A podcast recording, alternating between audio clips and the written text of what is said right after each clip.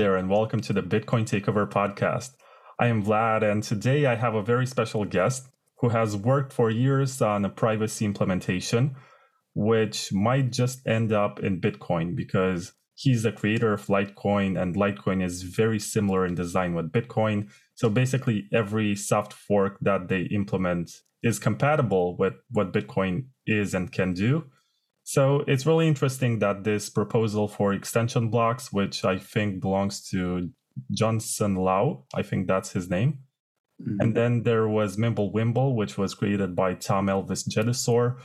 These two proposals that initially were purposed for Bitcoin found their way into Litecoin right now. And it's like a very light and scalable version of confidential transactions. And I think it's really cool and I'm very happy that I get to have you here, Charlie, and ask you questions.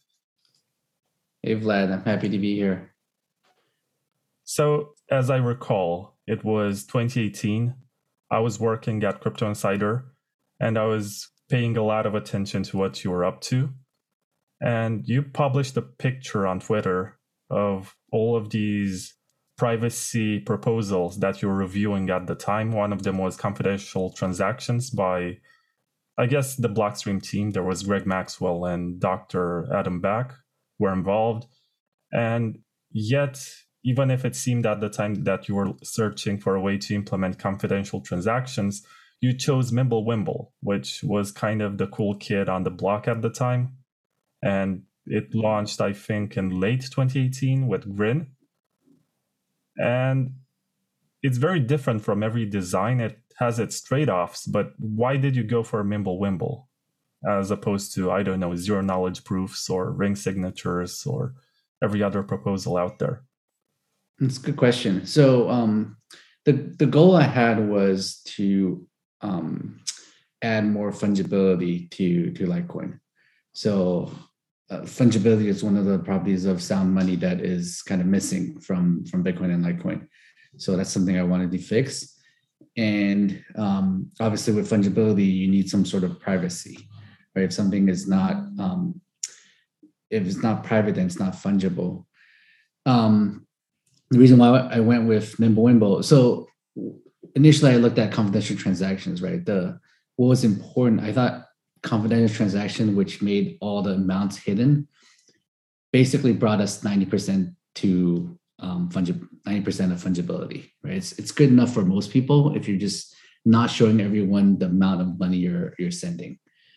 Um, so confidential transaction was, um, seemed really achieve that goal. But the problem with confidential transaction is it's not very scalable because um, transaction size is like 20 times the size of a normal Bitcoin Litecoin transaction. So it's basically making blocks 20 times bigger, um, which makes it not very scalable, reduces decentralization and everything. Um, what Mimblewimble did was it has confidential transaction, but also makes things more scalable. So using like cut through technology where inputs and outputs can be pruned, thrown away um, when they're when they're spent. So that helps with scalability. So it's kind of a you get um, fungibility and privacy without losing much in terms of scalability. And it was a good trade off. So I decided to go with that. Yeah, this is usually the criticism for stuff like ring, ring signatures. And I guess even Fluffy Pony would agree that Monero in its current form doesn't really scale. So you went for the newest proposal which I guess was also the least tested and is still under development. But I think it's still a very interesting path to pursue. I wouldn't say it's the least tested. I mean, you have Grin and Beam who are both using Mimblewimble for many years now. Um, yeah, in terms of scalability, it's yeah. If you compare it to like Monero's ring signature, ring signatures, um, the the thing with ring signatures is every input will forever be in the blockchain or for, will forever be in your um, uh, unspent transaction uh, UTXO, right? So that reduces scalability quite a bit. Um, and then stuff like Zcash, Zcash privacy and fungibility is, is like almost perfect, or maybe even perfect, right? Except that it's really not scalable at all. Like transactions are huge, takes a long time to create them. Um, so MWeb, or what I'm calling on Litecoin, it's called MWeb, which stands for Mimblewimble Extension Block. We're, we're implementing it using extension blocks. It's um, it's a, it's a good trade-off, I believe, between like scalability and, and fungibility. Yeah, and there's also this extension block proposal, which initially, if I'm not mistaken, was presented as an alternative to Bitcoin Unlimited, which at the time was a proposal for Big Block Bitcoin. And it seemed like there was a choice at the time between SegWit, between extension blocks, and all of these ideas for Bitcoin. We went for SegWit because it provided it, it fixed the malleability issue while also providing a quick scalability fix by increasing the block weight. Yeah. And extension yeah, blocks were... was also the first one to implement it. But why extension blocks? So extension block was was um, proposed by Johnson Lau um, a while ago.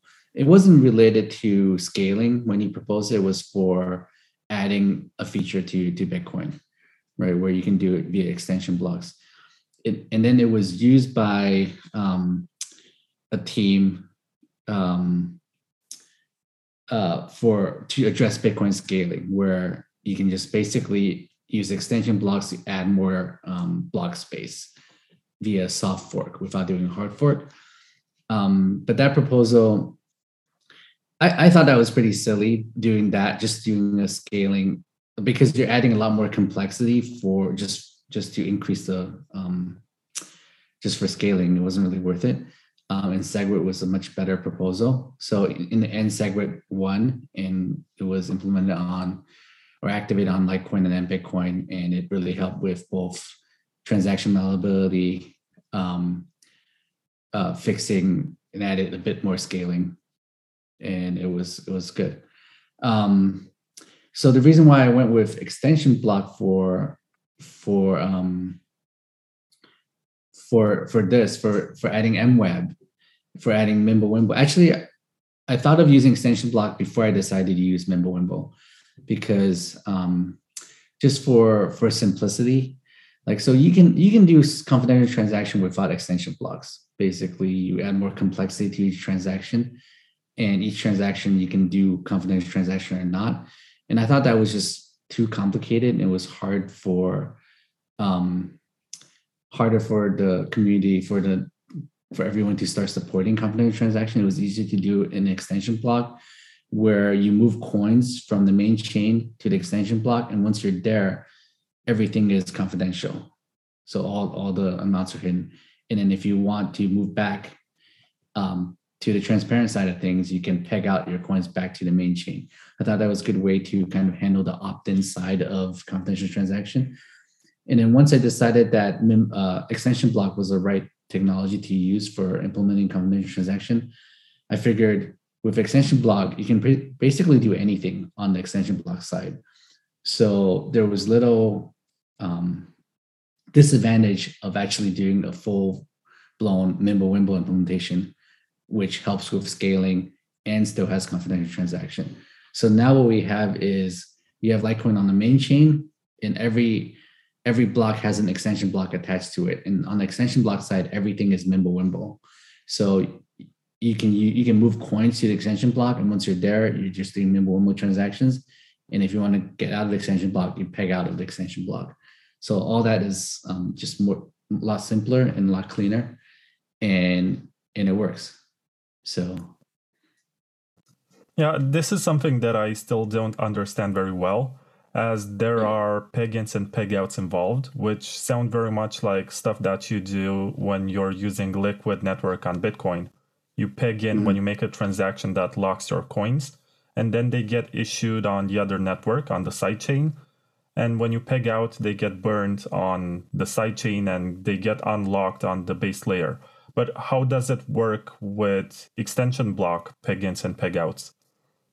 Yeah, it's so I I describe extension blocks as very similar to side chains. So it's kind of like a side chain that's attached to the main chain, and it's the rules are enforced by the same set of miners.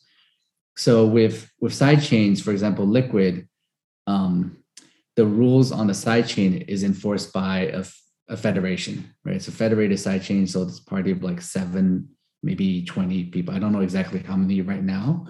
Um, and those, the majority of those can decide on if a transaction is valid or not, if enforcing peg-ins and peg-outs. With extension blocks, um, the miners after the soft fork, miners are enforcing the peg-ins and peg-outs and all the rules on the on the extension block. So it's very similar. You peg in coins um, like a side chain. So what happens is on the main chain side, you're sending coins to a certain address, and that address kind of stores all the coins that are on the MWeb side. So right now there's over a thousand coins. You can just see on the blockchain. That part is is transparent. You can see on the blockchain there's a thousand coins sitting there um, that represents all the coins on the MWeb side things. And then when you peg out, coins will come out of this bucket right now, which holds a thousand plus coins that will send to you from that um, from that address. So that's interesting because there's also this mixing facility, or how should I put it? Because there's like a minimum amount of coins that need to get pegged in so that they they get issued on the extension blocks. Did I get that right? What do you mean by minimum amount? There's no there's no min to peg in. So if I want to peg in like one Litecoin, I um, send up, I basically send one Litecoin to an MWeb address, and that would do the peg in. It would um, send one. Effectively, the miners would send one Litecoin to this address that holds all the MWeb coins, and then on the MWeb side, it would um, create that one Litecoin on the MWeb website. And then once you're there, you can move coins. You can move your um, like coins on the MWeb side. And when you peg out, coins will get destroyed on the MWeb side, and this, this coin, the coin will get released from that address. Yeah, it was your example with a thousand coins that made me think that there's like a pool that needs to get filled. And this would help with making it harder to trace each individual transaction. Like in the case of coin CoinJoins, you put together the same amount of Bitcoin, and mm-hmm. you know when it comes out, it's harder to figure out where it comes from. And I was thinking maybe it's the same, but if you say that it's only a matter of mining into the next block and it's not like a pool that gets filled and then gets released on the extension blocks, I mean, okay, maybe I, I just came up with a stupid idea on the spot. Mm-hmm. Um, yeah, no, I mean you can still do you can still do CoinJoin on MWeb. Um, actually, CoinJoin works better on MWeb because the the um, the amounts are are not public, right? The amounts are confidential, so you don't have there's no risk of someone matching inputs and outputs to try to figure out which input con- connects to which output because you can't tell because the amounts are, are confidential. Yeah, I remember having this conversation with Nopara, the main developer of Wasabi, and mm-hmm. he told me that CoinJoins would work a lot better with confidential transactions if that was ever to get implemented. I guess not if it requires a hard fork. And even if it does require a soft fork, it seems like this bull market that great I'm grateful that is over, but has been very strange in terms of privacy. If you look at the performance of Zcash and Monero and other privacy coins, it seemed like 2017 was a lot friendlier with the idea of privacy than 2020 and 2021, which was all about DeFi on some public ledger where everyone could see all the swaps and everything that you're doing. And uh, I don't see that as being the future of anything. And I don't want that to be the future or the norm. Yeah. I mean, I think it's kind of the price of a coin is is detached from the functionality the fundamentals.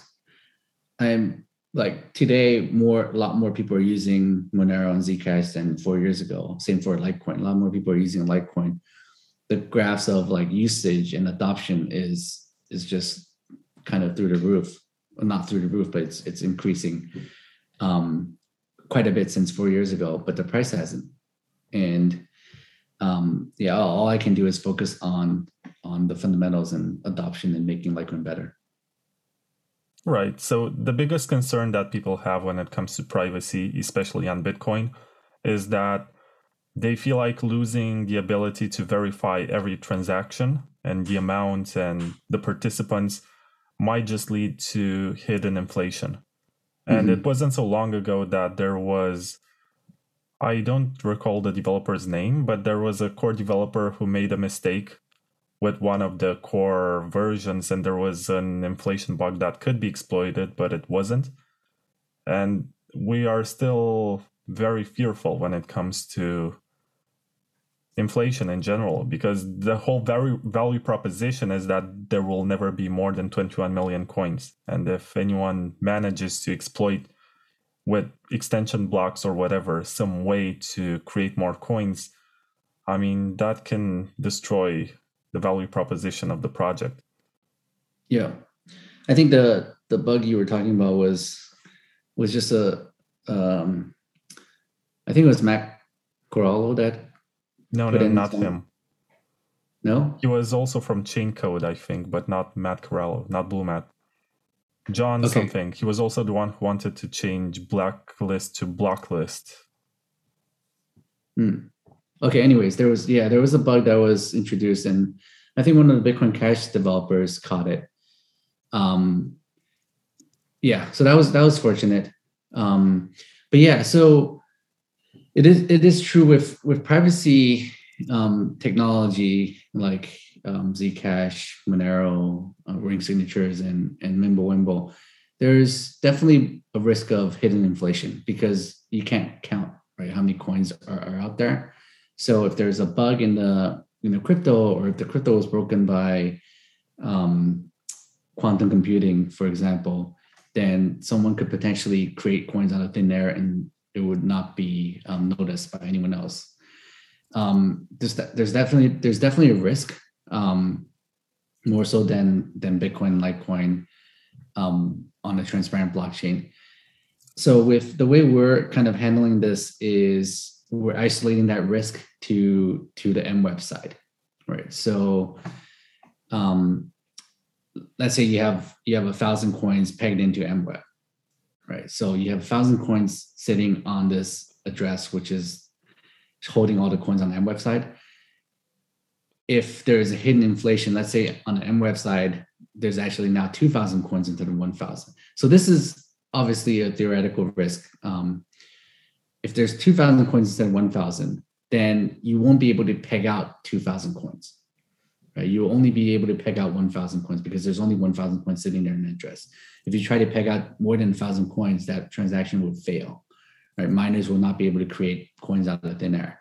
So what would happen is there would be a flight to safety. Right? People would, if there's a risk of um, of in, hidden inflation, everyone would try to peg out their coins. And once everyone pegged out, um, transaction will start to fail on the MWeb side, and that's that would suck, but that's what would what would happen. But on the main chain side, there wouldn't be any inflation, right? So um, if everything works well, one Litecoin on both sides is equal in value. But if there's any um, concerns or if, if there's any hidden inflation, then value on the MWeb side would drop. So there's always a risk. So um, obviously, I tell people don't like peg in all your coins to MWeb let like give it some time for people to make sure that everything's okay, that there's no problems. I'm confident we're we don't have any issue on that website, um, but um, but there's definitely a possibility, and obviously quantum computing is coming, and there are there are ways where we can um, make MWeb quantum safe, and um, there's already uh, switch commitments built in so we can switch. Um, it's very technical, but there's there's ways to combat quantum computing when the time comes.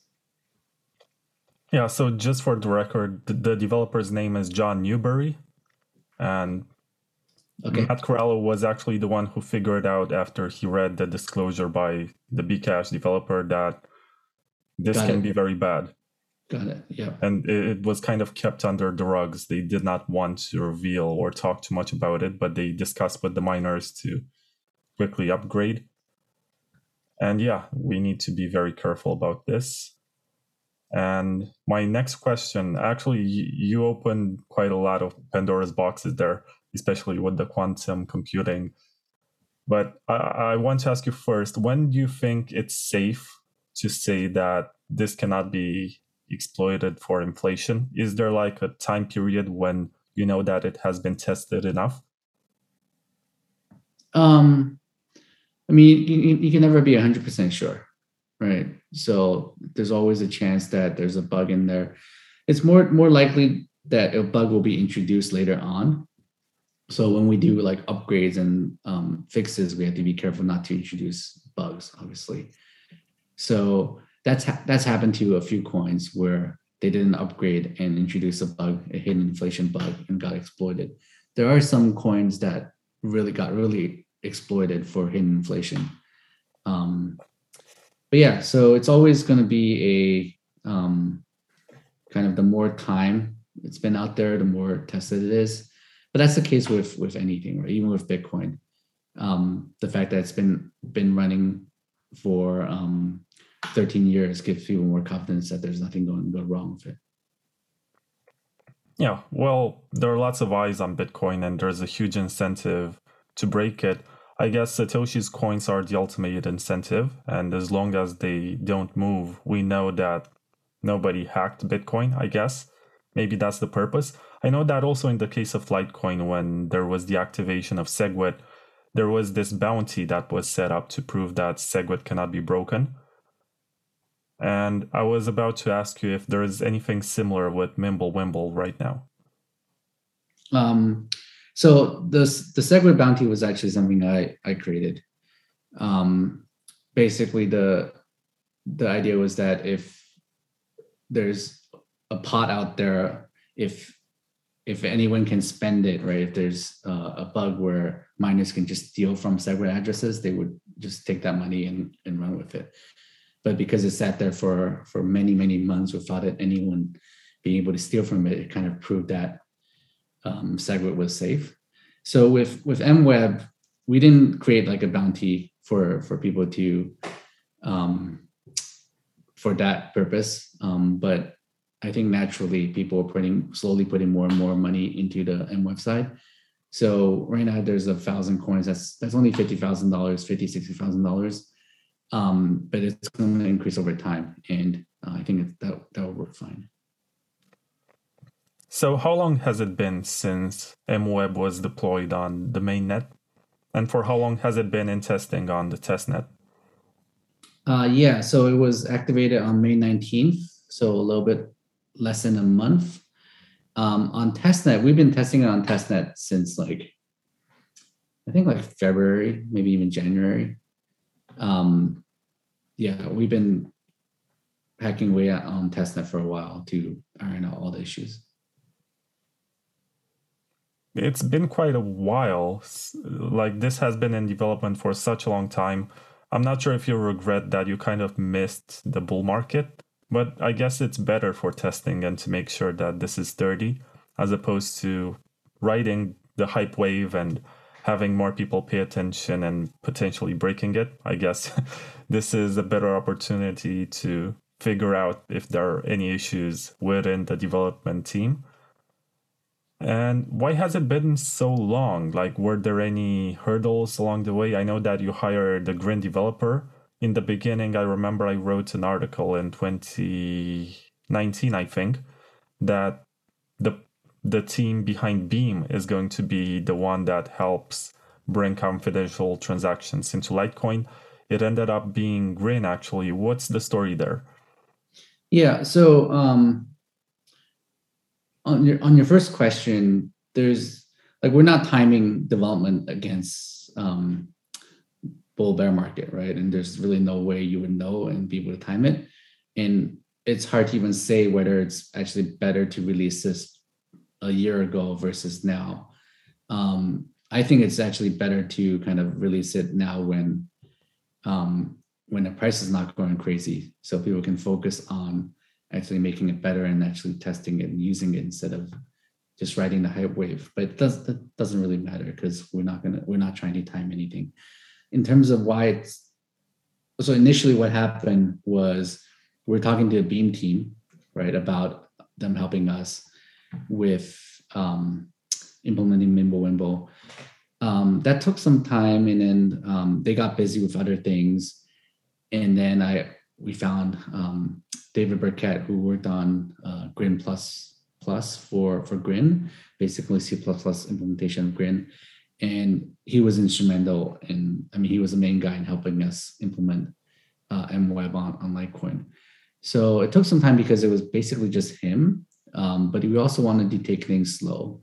We want to do it right and make sure there's nothing wrong with it. So we we took our time. Um, it was more important to do it right as as opposed to do it fast. In the end, in the grand scheme of thing, it doesn't matter if it took six months versus two years. Um, if we do it right, then it works and and we're good.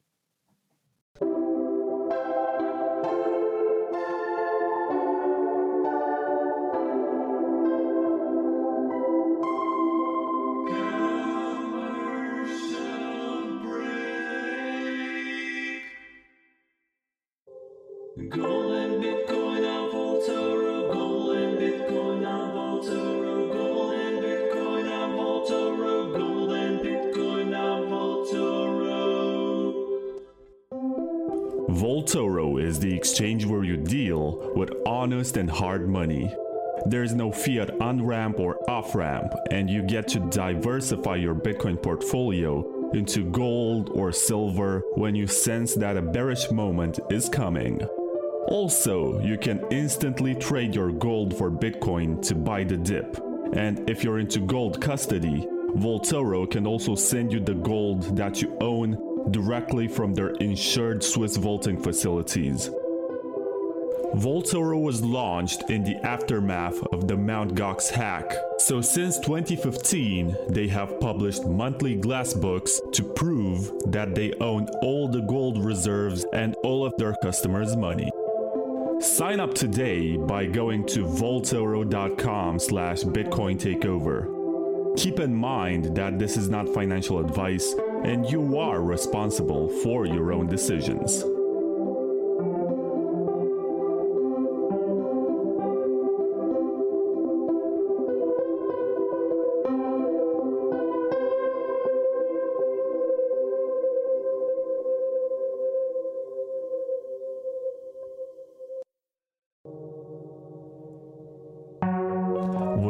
Wallet is the perfect Bitcoin privacy wallet. It's free, it's open source, it's available on Windows, macOS, and Linux, and it offers groundbreaking Chaumian coin joins, which makes your Bitcoin. Even if you do not use the CoinJoin feature, you still benefit from a trustless experience with block filters, a hidden IP address via Tor, and easy management of your wallet outputs. After you deal with KYC exchanges like Coinbase, like Kraken, Binance, Gemini, or Bitfinex, you can remove the association between your identity and your Bitcoin address by performing a few rounds of coin joins. To find out more about the privacy benefits and limitations of coin joins, listen to Bitcoin Takeover Podcast Season 6, Episode 6 with Max Hillebrand. And if you want to give Wasabi a try, go to wasabiwallet.io and download the wallet for free. Wasabi Wallet, a Bitcoin privacy wallet for the citadels. Right. So, a very important question that I have to ask, and is one that some of the people I know, some of the Bitcoiners would ask is do you have to store extra transaction like do you need a extra transaction space on your node to be able to validate the extension blocks?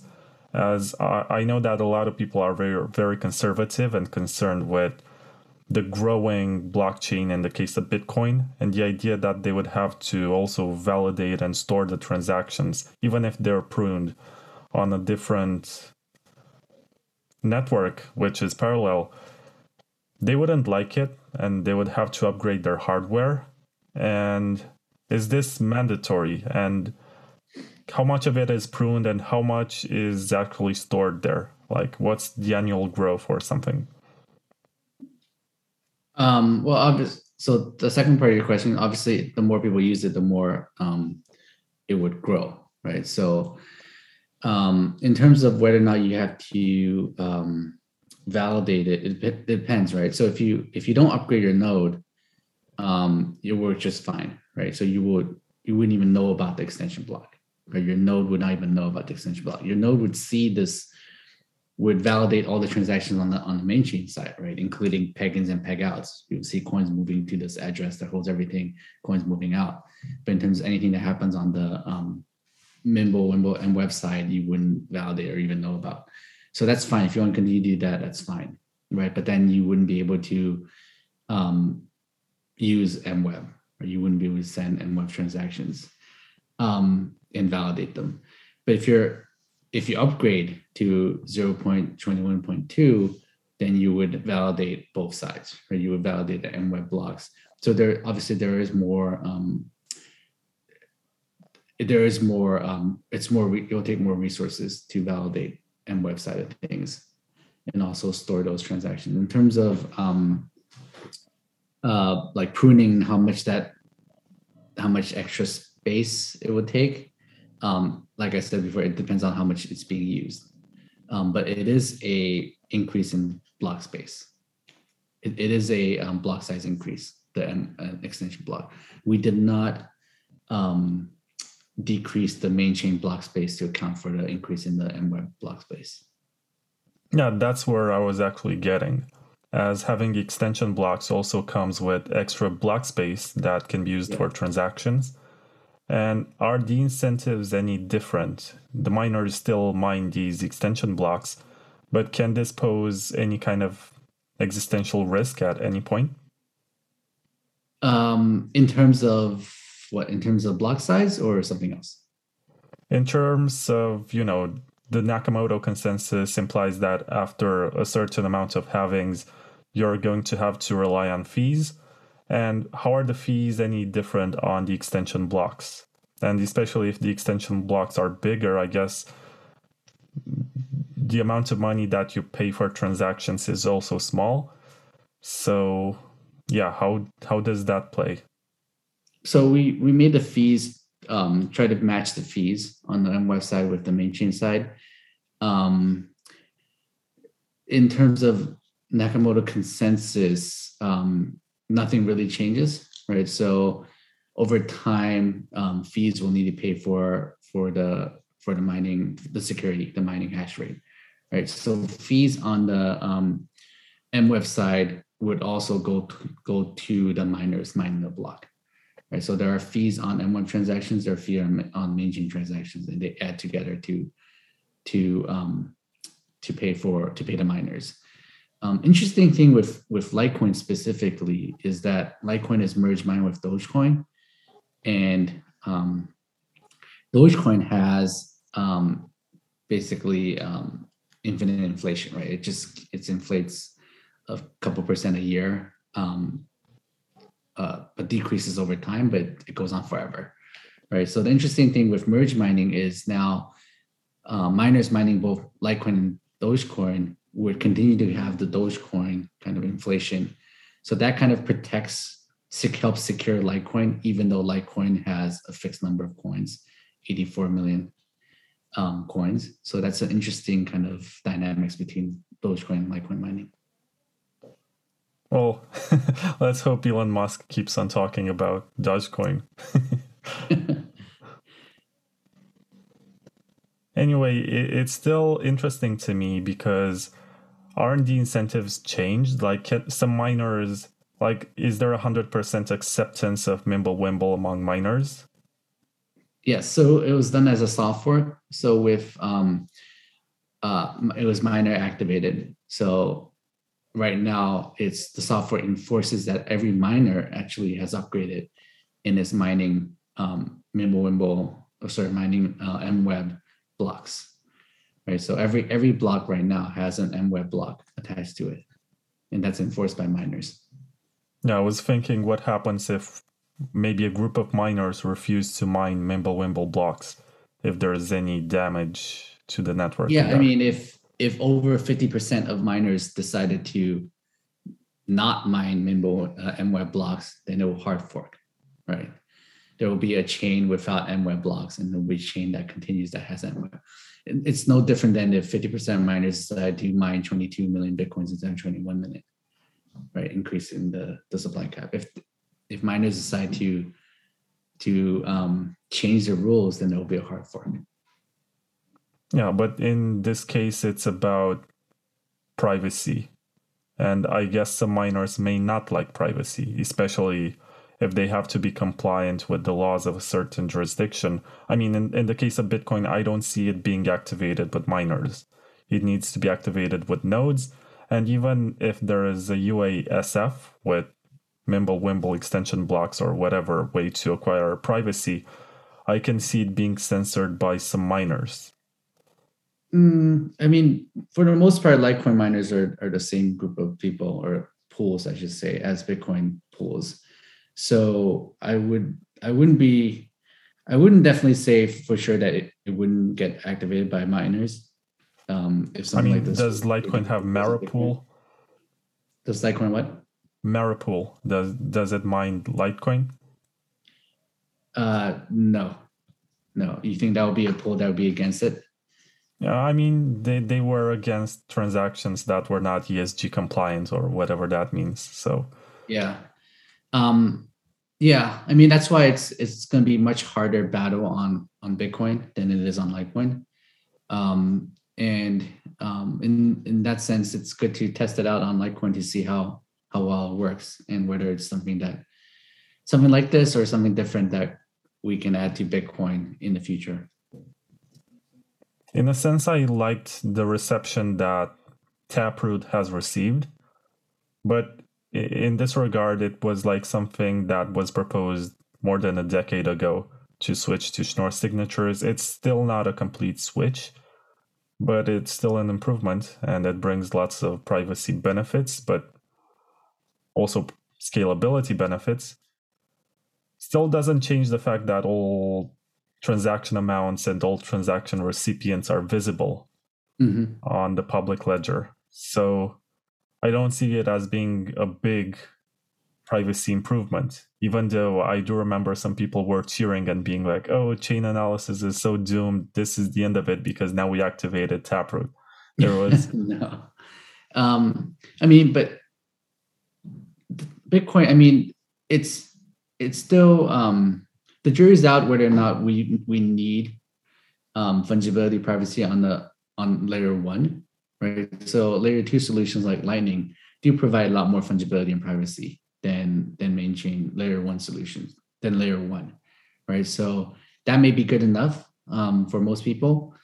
Um, so for Litecoin, we're just experimenting something different right? We're experimenting adding fungibility and privacy to as an opt-in feature to layer one and see how well that works. Yeah. You know, last year we saw something very interesting with mining in Bitcoin. You had this exodus of Chinese miners, and most of them went to the United States. There was this shift of power or whatever. I don't know how we can call it but still very interesting. It proved that it truly is also censorship resistant, but also plays this geopolitical game very well. But you don't have to comment on this because, you know, you're in a position where you cannot really make statements about this. But it's interesting to me that the Chinese were a lot friendlier with Bitcoin and they allowed it to just blossom Whereas the Americans right now, when they got a lot of mining pools, they're trying to regulate the hell out of it and try to impose rules and say, okay, this is fine. These transactions are fine. These are not. If you want to mine on our soil, you're going to have to respect these rules. And it was not like this in China, even if China is the more authoritarian country. Yeah. Um, I mean, in the end, it doesn't matter, right? So that's the thing about Nakamoto consensus about Bitcoin, right? How it's created. Um, it would just route around it, right? So if if one government bans mining, it will just naturally move to other jurisdictions that didn't ban mining, right? If one jurisdiction made um, electricity like a lot more expensive for mining, then it would just go somewhere else, right? Or if they created rules around it and miners don't like it, they'll move somewhere else. So um, Bitcoin would just Bitcoin doesn't care, right? It would just work regardless what one jurisdiction decides, right?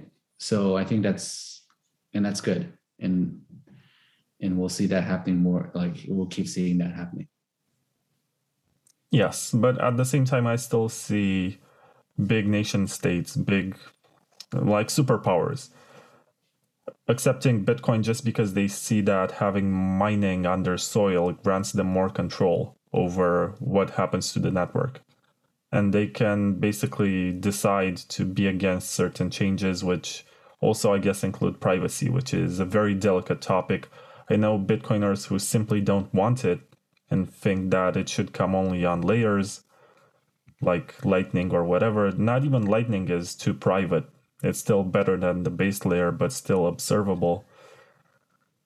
I don't know, it's a very delicate topic. It's something that I would like to see on the base layer, but it's just getting very hard. And the more ossified it gets, the harder it becomes to bring any kind of privacy to the base layer. Which is which is fine, I think. In the I mean it's it's it's a thing with um with decentralization, right? So um things are a little bit slower, a little bit less efficient um, and changes are changes are hard, right? So you don't want a system where change is easy, because then you get you just get crap and you can easily become centralized. Um, so you want change to be hard, um, and you you want to need majority to change something, right? You don't want, but then a minority a group can stop any change. It's kind of like the the U.S. Constitution, right?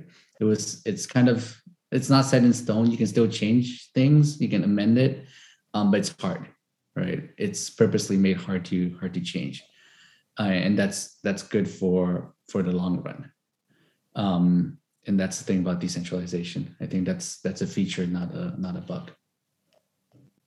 That's a very good point.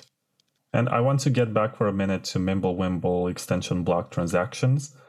I do recall looking at a peg-in and another transaction which was just a simple visible non-private one.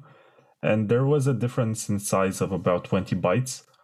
I'm not sure how much that means. I guess it was like 15% or something in that particular example but are you aware of a general difference in size between a regular transaction and the private one um let me see so you're not talking about not not about pegging, right? About like um, MWeb transactions. Yeah, MWeb in general. Um, I think it's about ten times the size. I have to I have to check. Um, so MWeb MWeb transactions because of um, range proofs. Um, range proofs is basically proving. So because the um, you can do math with confidential transactions, right? You have A plus B equals C to make sure that no coins are created out of thin air. So I sent A coin, I sent A and B coins, and you got C coins, and that's fine. The only gotcha is that you don't want any of the A, B's, or C's to be negative, right? If I sent, if A is five and B is negative 10, C is um, sorry, sorry. If A is 10 and B is negative five, C is five, right? You can just you can or you can create coins out of thin air if you if if one of the variables are, is negative. So the range proof is to ensure that none of the um, numbers are negative, and that's um, that causes transactions to be much larger because um, because you have to have a proof that shows that none of the um, numbers are negative.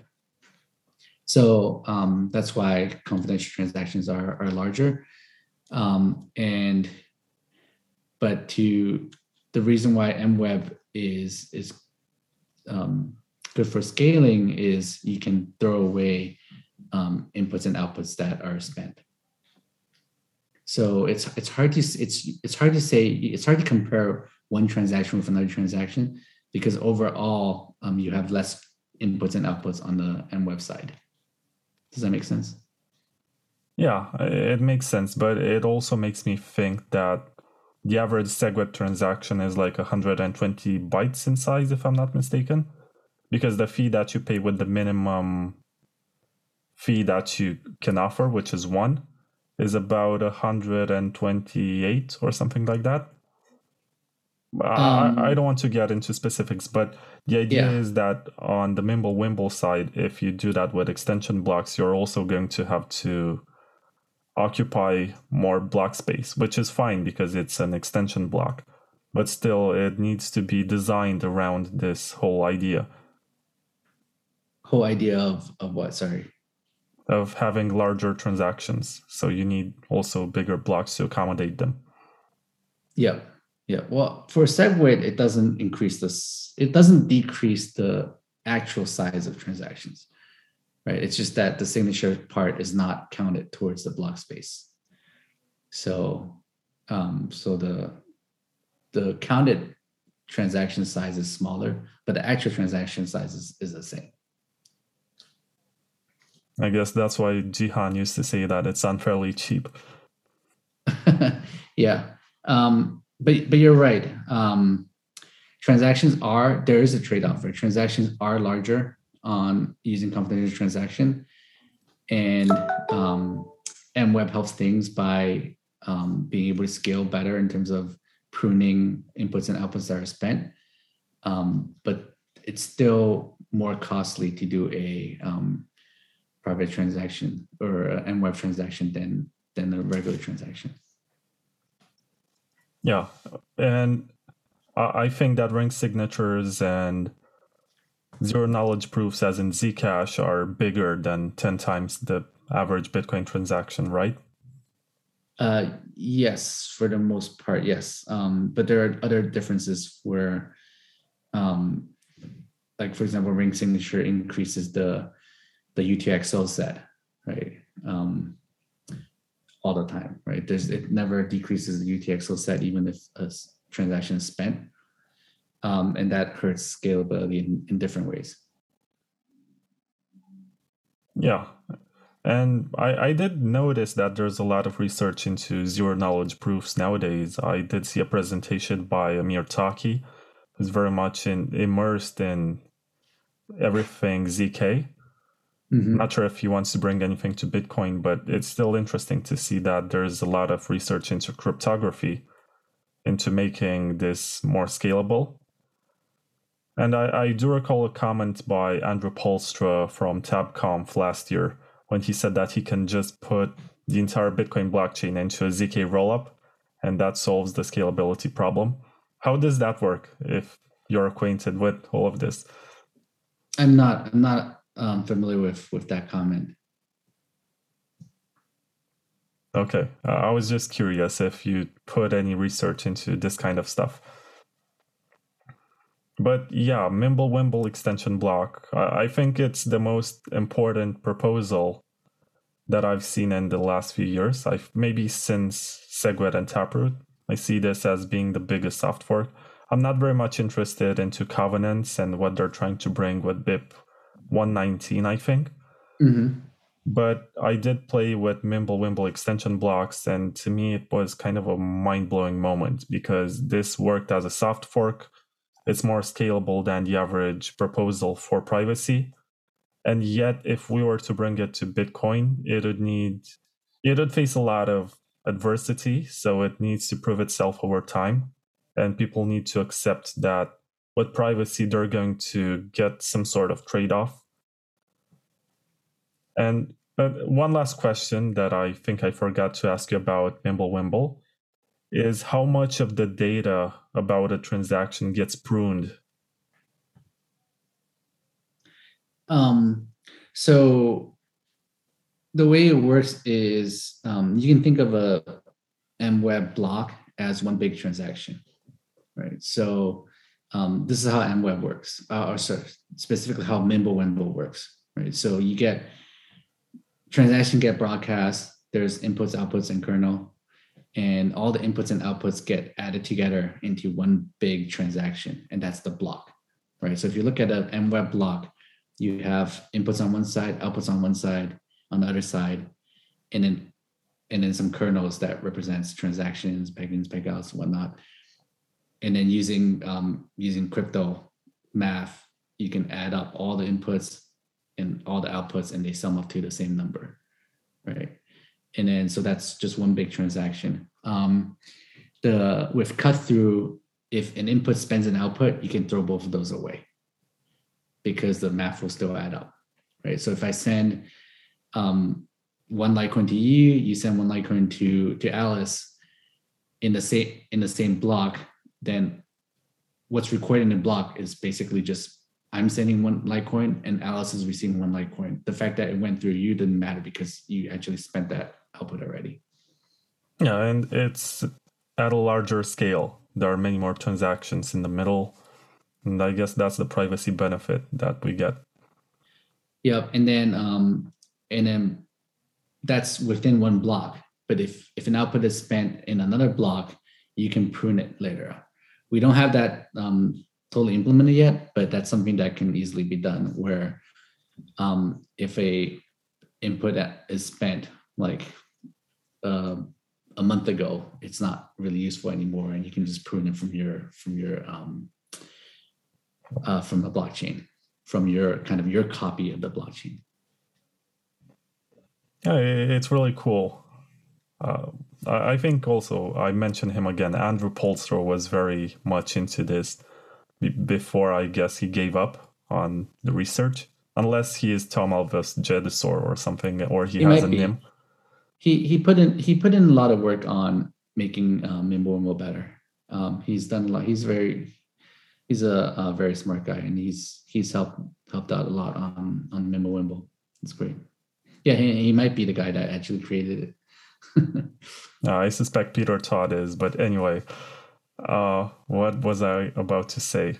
Oh yeah, can the cryptography get so much better that it improves to a significant degree in a few years, and the transactions get even smaller, and it's more scalable? It's possible. I mean, um, the bulletproof was introduced a few years ago that decreased um, size of trans of confidential transaction size by quite a bit. Um, and that was kind of discovered fairly recently after after many years of confidential transaction being out in the space. So so yeah, there's definitely possible room for improvement to make things even smaller and more scalable. Um, yeah. So I mean, we'll constantly work on improving MWeb. Yeah when I talk with people about bringing privacy to Bitcoin, they usually say that there was no mature proposal yet. And everything is still in a very early development phase. And it's risky to implement anything that's out there right now because something else that's better might just come out in a few years. But right now, I think that this whole extension block soft fork with Mimblewimble is the closest that we are to bringing privacy into Bitcoin because it can be brought into the main chain without without requiring a hard fork and that's the biggest that used to be the biggest issue and it's also more scalable than most stuff out there but mm-hmm. yeah i guess it can get better uh, I, I, mean i think you're right but i think it will still take some time for um, for for it to prove itself right for it to show that it actually works and there are definitely more improvements that can be made to MWeb. Um, so so we'll see. I'm not. I don't expect Bitcoin to to implement MWeb um, because it's just it's a big change. Right? It's um, Bitcoin is a lot more conservative, and I think that's good. So so we'll see what happens in the future, but um, but at least it's working on on Litecoin, and people can play around with on Litecoin to see how well that works. I did receive the MWeb torch from the community, and I did fail to pass it to fluffypony, so I gave it to someone else. But I tried to look it up on a blockchain explorer, and mm-hmm. I realized that there's no data to show, and there not. There's only one blockchain explorer right now, and I did also observe using command line inputs. I tried to look at the transaction data, and there's nothing that you can see if you're looking at a random transaction that happened, you're not going to be able to see the amounts or the recipients, which I think th- that was the mind blowing moment. That's why we're doing this interview. Yeah. Yeah. Um, so you can't prove that you passed it. You maybe just stole the MWeb torch. Yeah. I paid someone else to claim that they received it. Yeah. Um, that's cool. I still I have yet to receive the MWeb torch yet. One day. That's a question that we actually received on Twitter, and I guess we Yeah. can move into that. There's someone who wants to know when you're going to receive the torch. And also, you did mention something about adding payment proofs. And I guess that becomes part of what's next for Mimblewimble. Yeah, to be able to uh, prove that you you paid, um, which is fairly important. So it's something we're working on adding. Um, specifically, David is working on adding. Um, and other things we want to work on is like um, like coin coin swap, right? Adding a a coin join kind of implementation on top of MWeb, which could be very helpful. Yeah. Bamboo88 wants to know if SEC regulations will label Litecoin as a security or a commodity. um that I'm, I'm pretty sure it'll be labeled as a commodity. I mean um it definitely fits a commodity and um gary gensler has come out to say litecoin is a, com- is a commodity. So i don't see a reason why it would ever be labeled as a security because it's pretty much no different than bitcoin. Um yeah i'm not kind of concerned about that Yeah, that that's the concern of XRP. But anyway, I don't want I don't want to make any comments to get sued.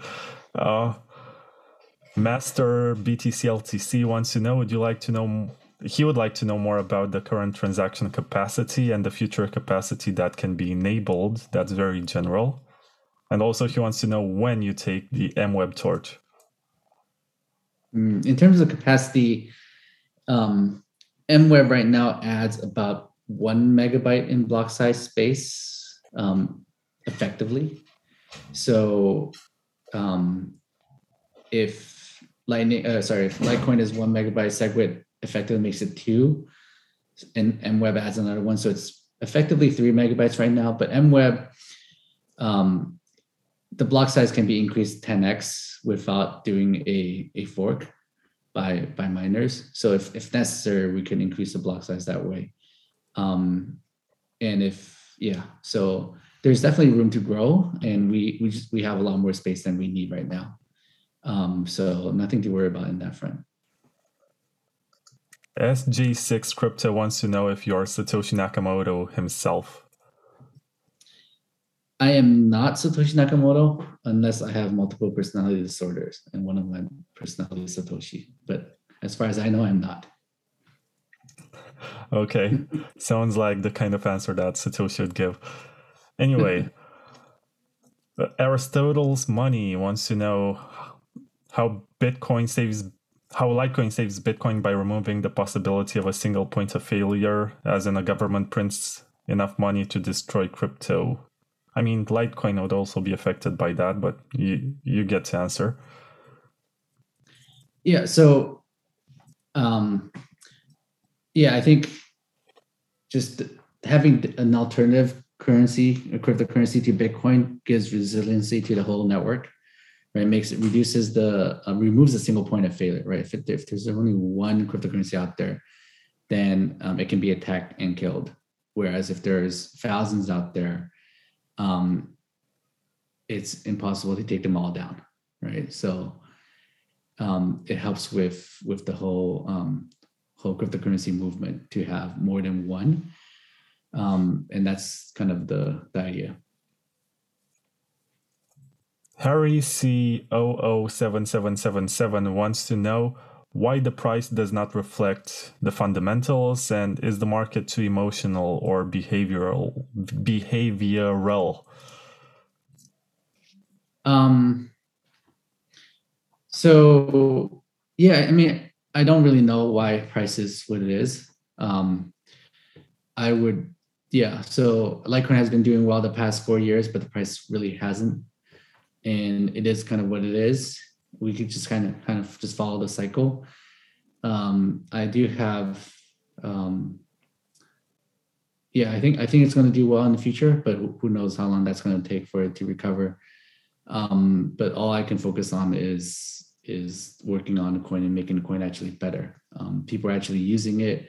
Just yesterday, um, BitPay released the stats for um, for people using cryptocurrency, um, paying with Litecoin and Bitcoin, and was it 18% of all BitPay payments were done with Litecoin, which far um, surpasses what's paid with Ethereum, Dogecoin, any other altcoin out there. Bitcoin is still king; it has like 50 plus percent.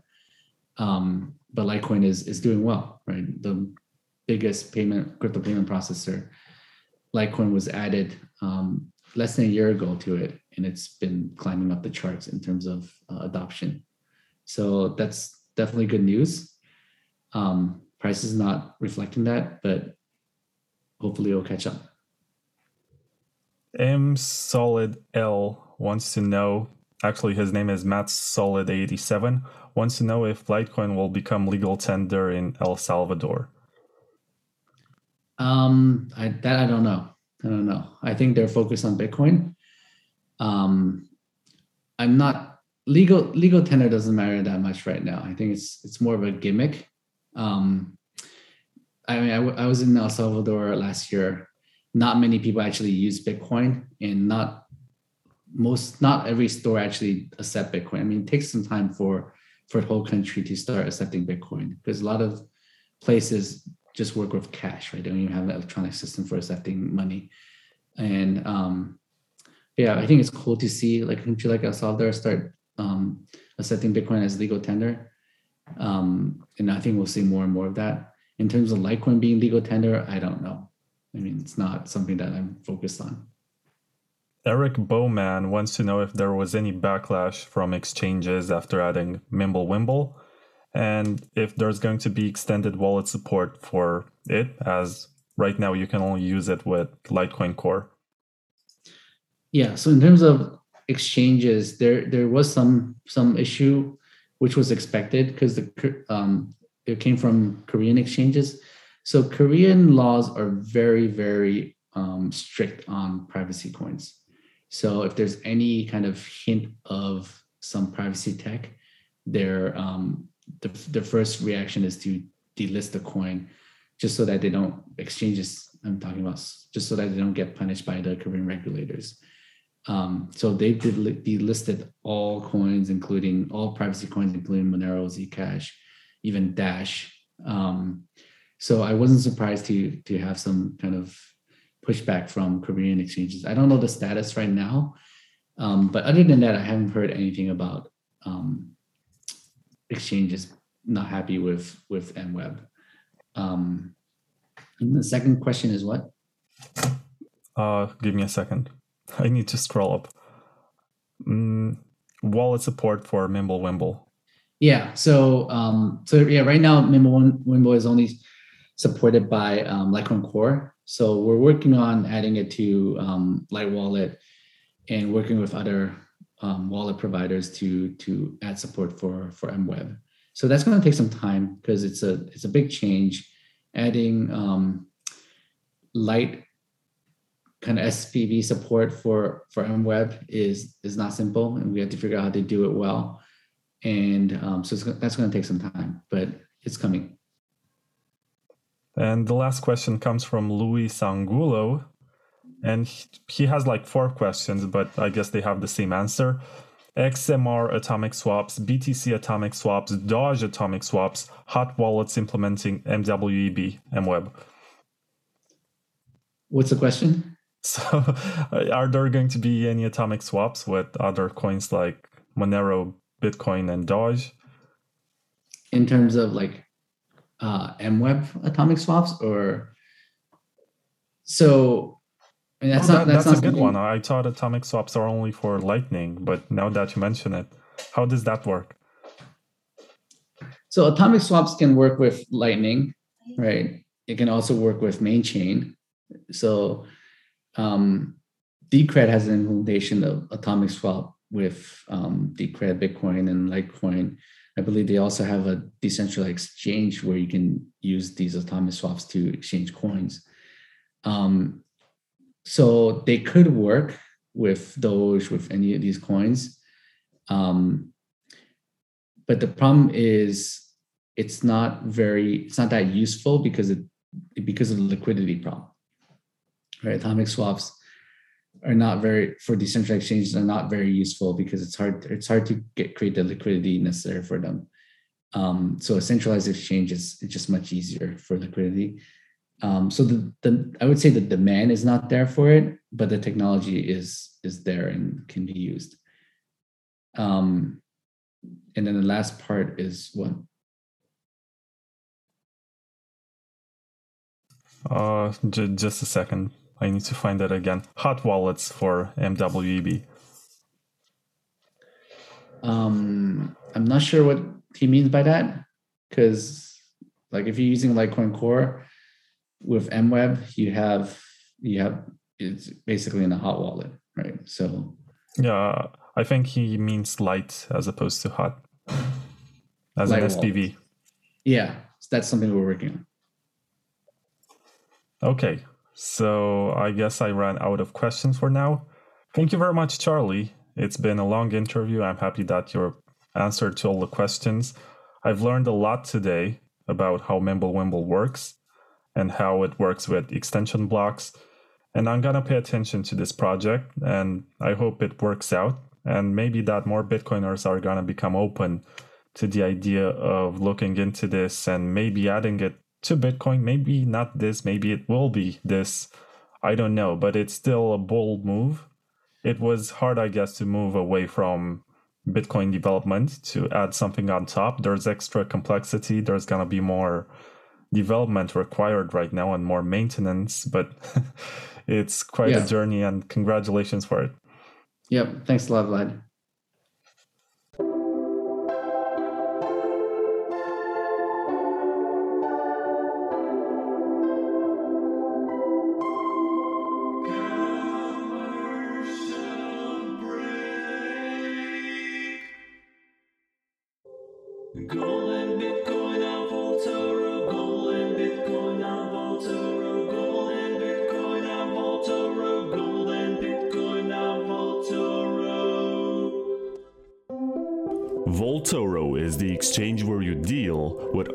And hard money. There's no fiat on ramp or off ramp, and you get to diversify your Bitcoin portfolio into gold or silver when you sense that a bearish moment is coming. Also, you can instantly trade your gold for Bitcoin to buy the dip. And if you're into gold custody, Vaultoro can also send you the gold that you own directly from their insured Swiss vaulting facilities. Vaultoro was launched in the aftermath of the Mt. Gox hack, so since 2015, they have published monthly glass books to prove that they own all the gold reserves and all of their customers' money. Sign up today by going to vaultoro.com slash bitcoin takeover. Keep in mind that this is not financial advice and you are responsible for your own decisions.